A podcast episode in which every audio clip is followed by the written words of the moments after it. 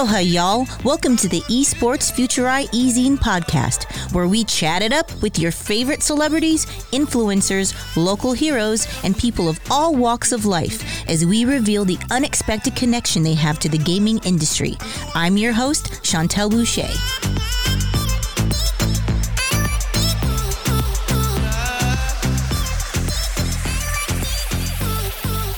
Well, hello, hello, and ayo- aloha, y'all. Aloha, y'all. I can't even talk today. This is Chantel Boucher with another episode of Esports Future Eye Ezine podcast. And I have my very special guest today here with me, Charles Conroy. Hey. How are you, for- doing? Aloha, y'all. Aloha, y'all. yes, I know it's my thing. It's what I do. You know, being from Hawaii, now in Texas, it seems appropriate. Yeah, I think you're you're like melding cultures left and right. So I feel I love it. I feel like it. I feel like it. So, Mr. Charles over here across from me, I have had the joyous, wonderful uh, privilege to hang out with him even before this, and uh, he's just such a stand-up good guy and a really amazing businessman. Thank you very much. and in the kind. gaming industry too, especially, which is so interesting. So, we want to learn more about you. Let's start at the beginning. Yeah. Let's go. when you were born in, March 30th, 1987 on a stormy eve in Connecticut. Oh my goodness, you were born in 1987. I was born in 1987. Oh my god, I hate you. whatever. So uh, I mean, I was born in '93. there you go. I wasn't, but whatever. Well, we'll tell me so. So okay, so tell me a little bit about your background. You know, where are you from? How did you end up in Texas? Yeah. So I'll try to give you sort of the abbreviated version. Yeah. Grew up in Connecticut, lived in Europe for a little while for high school, came back to the U, which is where my gaming career pretty much started. Mhm. Counter Strike was really big in Europe. I played Mhm. it. Came back to the US and managed a team that became pretty big here in the United States. And then we won some qualifiers to travel around the world and represent the United States at the World Cup in Paris. And we went to Korea and filmed the TV show. Love it. Yeah, and then, and then DirecTV came along and started the Championship Gaming Series, which was the first city-based league. hmm And it was on linear television. We had the draft at the Playboy Mansion. Everyone got their own apartments in LA. NFL producers were behind it. Crazy. Yeah, I was a 19-year-old actually here in Dallas going to SMU, and I got tapped to run the Dallas team in the league, the Dallas Venom. Yeah. Insane experience at 19, Uh-huh. right? Rolling into the gates of the Playboy Mansion in the back of a limo, being like, "What is my life all for esports?" And in such a short amount of time. It was crazy. It was crazy. Mm. So that unfortunately flamed out. They they spent a lot of money a little too quickly, about 45 million in two seasons. Wow. Um, Where does that money go? Like for people, I mean, they hear about billions of dollars being spent in the gaming industry, and this is a great example of you know maybe a, a wrong way to spend some of the money. But what Yeah. are those? What is the money going towards with stuff like that? So they were like their biggest problem is they were too early. Uh, this was Mm. 2007. This was pre Twitch. I, I view gaming as pre Twitch and post Twitch. Basically, is Uh-huh. how I look at esports. I mean, they were paying producers five hundred thousand to a million dollars a season because they were like the best NFL producers. They brought in the best talent, and the intentions were great. Yeah. but the execution was was off. Yeah. amazing experience to be a part of though. Unfortunately, after that kind of fizzled, the Mm-hmm. U.S. gaming industry was really hurt, esports specifically, because uh, people felt that if these guys couldn't do it with forty-five million dollars, like who who can? Yeah. Right? Absolutely. And so that was a sort of a dark time to be in esports. And a great friend of mine, Jason Lake, and I, and another friend of ours, Jason Bass, relaunched Complexity Gaming, which was an incredible experience. I've heard of that before. Yeah. so that was a crazy ride, right? We had no money. We had players that had been on TV for two years, though, and felt that was valuable. We had a lot of experience in the space, and, and we knew some people. Yeah. We put all that together. I flew out to CES in Vegas, and I walked out of there with about seventy thousand dollars in commitments from sponsors to restart the team. Yeah. Made no money the first few years. We're kind of living off the the money we'd saved from CGS, and eventually we had our own product line in Best Buy, which was really exciting. We had Talk to me a little bit about that as far as the products that you had going out there. For sure. So we kind of took the, I like to call it the Fatal1ty model, Uh-huh. because my good friend John sort of started it by being the first celebrity gamer to endorse a product line. Mm-hmm. And the business model, if you can, if you can get it, is pretty great because there's no upfront cost to the team, Gotcha. right? You you get sent a, a product that you're going to endorse, and you basically beat the hell out of it. Like Yeah. you criticize everything you don't like, and they come back with iteration after iteration until it's good enough for the team to be like, yeah, we'll put our stamp on this Uh huh. and for that you know level of testing and and contribution you get your logo on it and you get a percentage of sales but you're not responsible for inventory if it doesn't sell you're not taking on the back product. Yep. The extra responsibilities on there. Totally, it's all upside. Yep. Yep. Um, so getting those deals were, were tough, but once we had our headset and our sound card that sold really well, we then had some graphic card partners, and and it sort of was a an avalanche of, of success there. And we had five branded products at, at we had a mouse pad, and then you know Twitch came out, and this is sort of the post Twitch era of esports that I that I talk about that we're in now, where Yeah. sports teams saw how many people were watching esports and we got taken seriously from a financial level and an investment level uh, as an industry. And being the oldest team in North America, which Complexity is still the longest running team in North American history, So what year was that then? this was this was two and a half years ago, so it was like 2017. Yeah. You know, the America's team came knocking, and that, of course, is the Dallas Cowboys here, What? what? here in Dallas, Texas. Aloha, y'all! Aloha, y'all. And uh, and you know, Jerry Jones came and knocked on our door. Uh, I heard of that guy before. Yeah, not personally, obviously. That'd be cool though. a guy who worked for a guy who worked for a guy who worked for Jerry. I Of think course. emailed us. and you know, it was a long, crazy process. You know, Jason was out as sort of our representative. Yeah. And would meet with them, and then he would come back, and we'd sort of war room it, and we'd go back and forth, them and back and forth, and then the deal became very real, Yeah. and it came down to really the final hours of negotiation on what they wanted, what we wanted, and we ended up with a deal that everyone was really happy with, and I ended up exiting the company fully, and did all the other partners. And Lake is now the CEO and is running it and killing it, doing a great job over there. Awesome. And I'll I'll have the crazy distinction of having sold the company to the Cowboys for forever now, which is kind of cool. Yeah. Who? how many people could say that? Especially like at your age and just the history that led up to all of this. Like your journey has been crazy. What do you feel like from that time you started until now?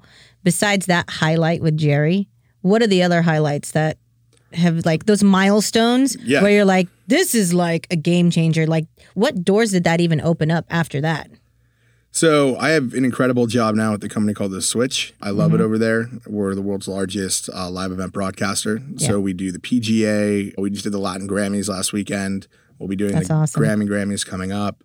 So we take a signal from any live event and distribute it around the world. We also help produce some of these events. Like we did the picks for the Grammys, this like the nominations rather, Yeah.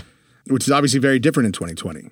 Uh, the- Oh, I was just gonna say, like, what are the changes for you? I mean, especially because you know we have a lot of uh, our listeners and viewers are in the entertainment industry too, as well. And even though this is so gaming, people don't realize how traditional businesses are linked to the gaming industry too, as well. Totally. But what? Speak to a little bit more about that. So I run the gaming division at the Switch, Yeah. and we support Call of Duty League, Overwatch League, ESL, Blast Pro Series by both an infrastructure perspective, like providing actual internet at the Mm-hmm. Right. events, and then from a distribution perspective, taking that signal and sending it around the world to wherever it needs to go. Mm-hmm. And I say this all the time. I think esports can really learn from traditional sports in some ways, and traditional Oh, sports abs- can learn from esports in some ways. Absolutely, hundred and ten percent. What do you think is the biggest difference between the two? Frankly, I think an esports broadcast is a lot harder to pull off than a traditional sports broadcast because there's so much more going on. Yeah. You're getting actual player feeds. I mean, not to say an NFL broadcast is easy because it's certainly not, yeah. but like Yeah. you have like four field shots. You might zoom in on a player. You don't have to look at every player's helmet cam. Oh yeah, totally. So an esports broadcast is a lot more going on. There's a lot more to manage, and I think traditional broadcasters are learning from it. Yeah, absolutely. And I, you know, it's so crazy too, is and I really love to educate people on, you know, the possibilities of them getting involved with their passions in the gaming industry. So we love to like bring all angles and say, hey, like there's a place for everybody here. Even if you're not a gamer, like I wouldn't consider myself a huge gamer. People have heard me talk on the show before, like I, I play Super Mario Brothers, original, NES, and guess what? I can murder anyone in You're it. an OG gamer. I'm an OG gamer, so like all my stuff that I have is like Super Mario stuff, but I have such a passion for the industry itself. Yeah. And and uh, can you maybe also start speaking a little bit more to some of the other angles of opportunities that are out there for entrepreneurs and business owners and maybe give them some advice if they're looking to tap into the gaming industry with their passions that they have in other areas even if they're not a gamer. Yeah. So the first thing to to notice is gaming is the most popular form of entertainment in the world, more so than It is. music, more so than movies.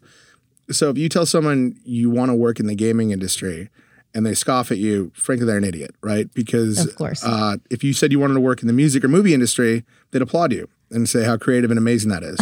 And those industries are smaller. Yeah. So small-minded people have small-minded ideas, and I don't think True you should. story. Yeah, and I don't think you should let them affect uh, your opinion at all. So Yeah. when I started working in esports, a lot of people didn't get it. I had to explain it to a lot of people, and what's cool now is I don't have to explain it to a lot of people what esports is, Yeah. and that's awesome. So whatever you, if, if you're a gamer and you want to work in the gaming industry, there's a role for whatever you want to do. If you want to be an accountant that Mm-hmm. focuses on gaming, you can do that.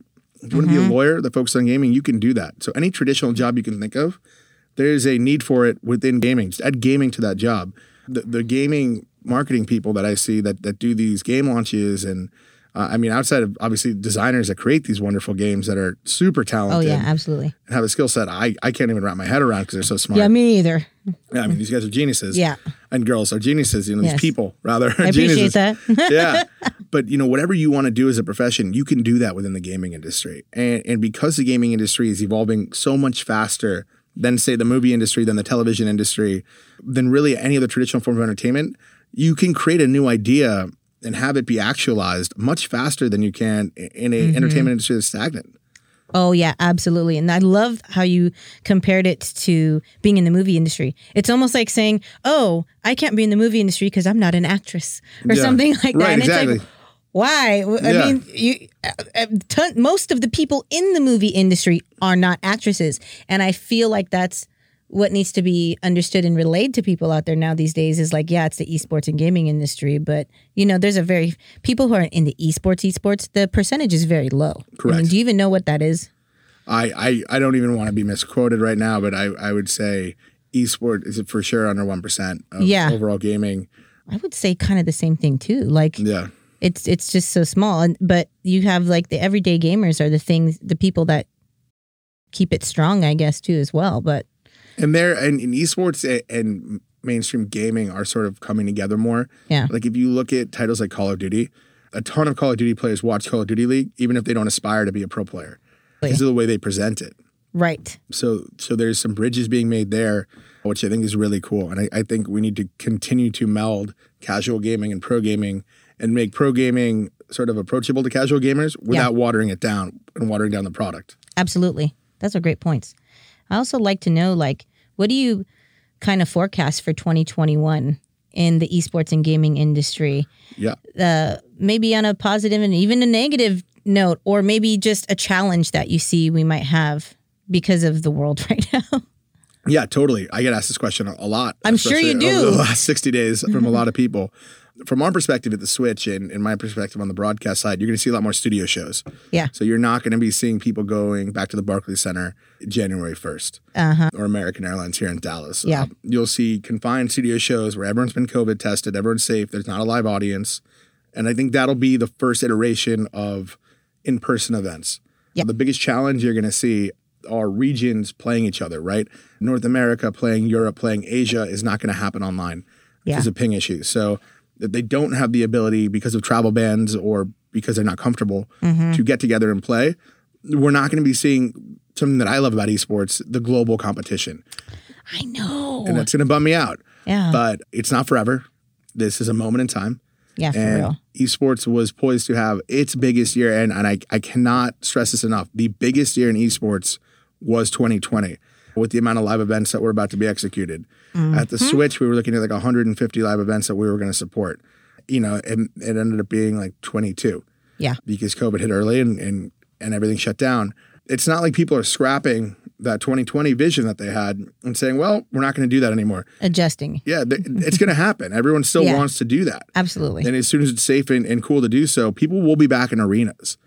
Absolutely. And people are excited to get back there and they can't wait to get back there as soon as it's safe to do so from whatever mandates you know you're looking at. Yeah. Do you think it would be safe to say, because, like, in my opinion, like, th- because 2020 happened like this and people were stuck at home, I mean, there was definitely an influx in people playing more and more games, purchasing more games. So now I feel like the audience for 2021 is going to be much broader than it even was before. Would you think that would be true? Absolutely. And I think there's uh, the, the best case in point is when there were literally no sports and Yeah. esports was on uh, TV and was like the thing to, to bet on from Yeah. a gambler perspective.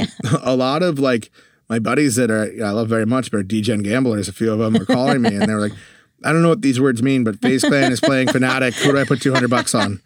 And I would laugh and like, that's how they got into esports. And then they checked it out. I'm like, this is awesome. Yeah. So a lot of fans were exposed to it that way. And are you going to retain everyone now that live sports is back? No. But you have new fans that you didn't have before. And so the overall numbers are going to grow. Yeah, the audience has grown, which means that, you know, as far as advertisers, sponsors, sponsorships and whatnot, all the different verticals that they target, that's going to grow for them too as well.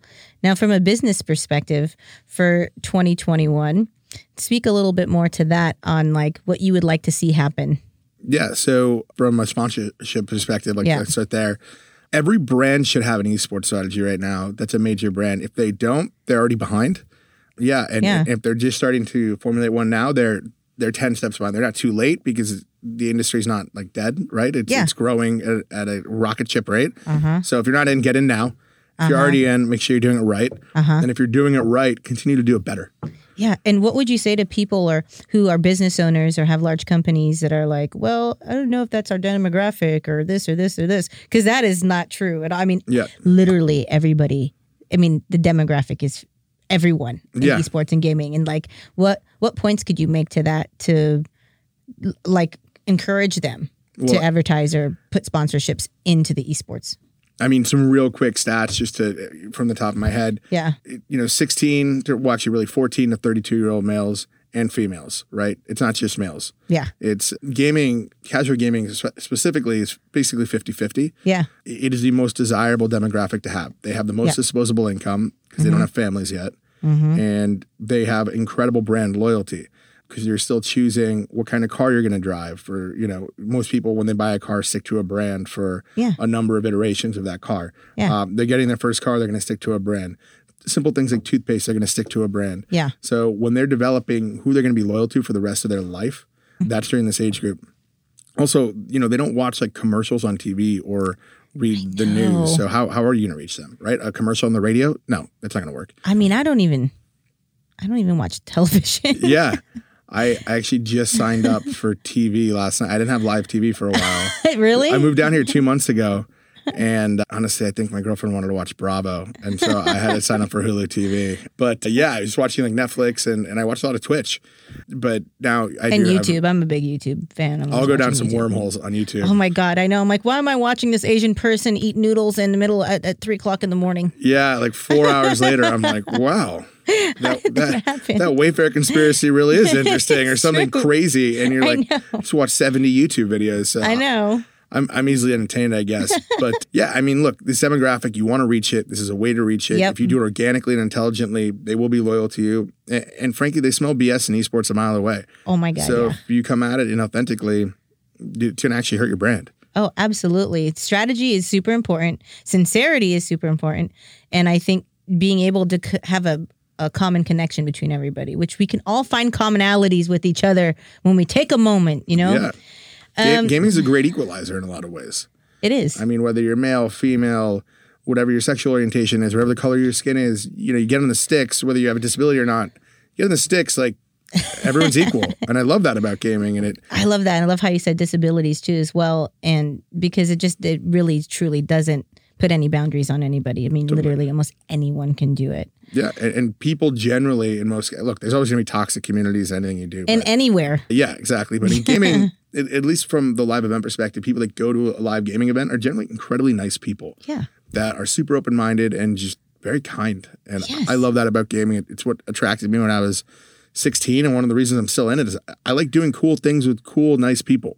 Yeah. Imagine that. Yeah, it's insane. Imagine that. And you'd be surprised like how hard that is to do. Like if you want to be It successful and you also want to do it with cool people that are kind, not always the easiest thing to do. And that No, it's that not. sucks. You, you know, know, Like, you know what I love about the gaming industry too. To speak more to that is, in a lot of times in other types of sports, there's I think more cattiness than there is in the gaming and esports industry. I've noticed. You know, like 100%. it's like even that's another difference between the two. Is like when I'm the communities and stuff that I meet on on both ends. Not to talk bad about any other sports. I'm just saying it is what it is, people yeah. it's that's just how it is because you know they're like big time celebrities where like they're on your freaking Wheaties box and like, you know, they're um, Nike and things like that. And but the esports world, because it is still up and coming, and we still have so much more uh, further to go. That community, like you said, there's just this genuineness about them and kindness yeah. about them. Totally. And and if you're not genuine and kind, you, you get a reputation. Like esports is not that big yet. Yeah. I mean, it's big. It, it's it's a huge multi you know billion dollar industry. Yeah. But at the same time, like they don't have room for people that aren't aren't gonna. It comes from a little bit ball. more of a humble place too. Totally. You know. Totally. Yeah. Yeah. I think that's what it is. Well, I appreciate you coming on today, and I want to keep having you back. Yeah, well, I'm local now. I am. You're uh, local now. For 11 years in New York, I am now a Dallas, Texas. Was it 11 resident. years? Yeah, I was. I was in. I was in New York for 11 years, and I had a, had a blast, and still go back there regularly. But Dallas, Texas is home now, so I'm, I'm excited to come hang out whenever. I love it. We're going to have him back, Mr. Charles Conroy. Thank you so much again for stopping by, hanging out on the show. I'm going to keep stalking you like I usually do. uh, like I do so all my people, and we'll have some drinks next time too as well. Sounds good. Sounds all right, good. thank you everybody for watching. Chantel Boucher with the Esports Future I Ezine podcast. Until next time, aloha, y'all. Thanks for listening to the Esports Future I Ezine podcast. This podcast is part of the Esports Future I podcast network and produced by Innovation Media Enterprises. Make sure you subscribe on your favorite podcast channel and leave us a review.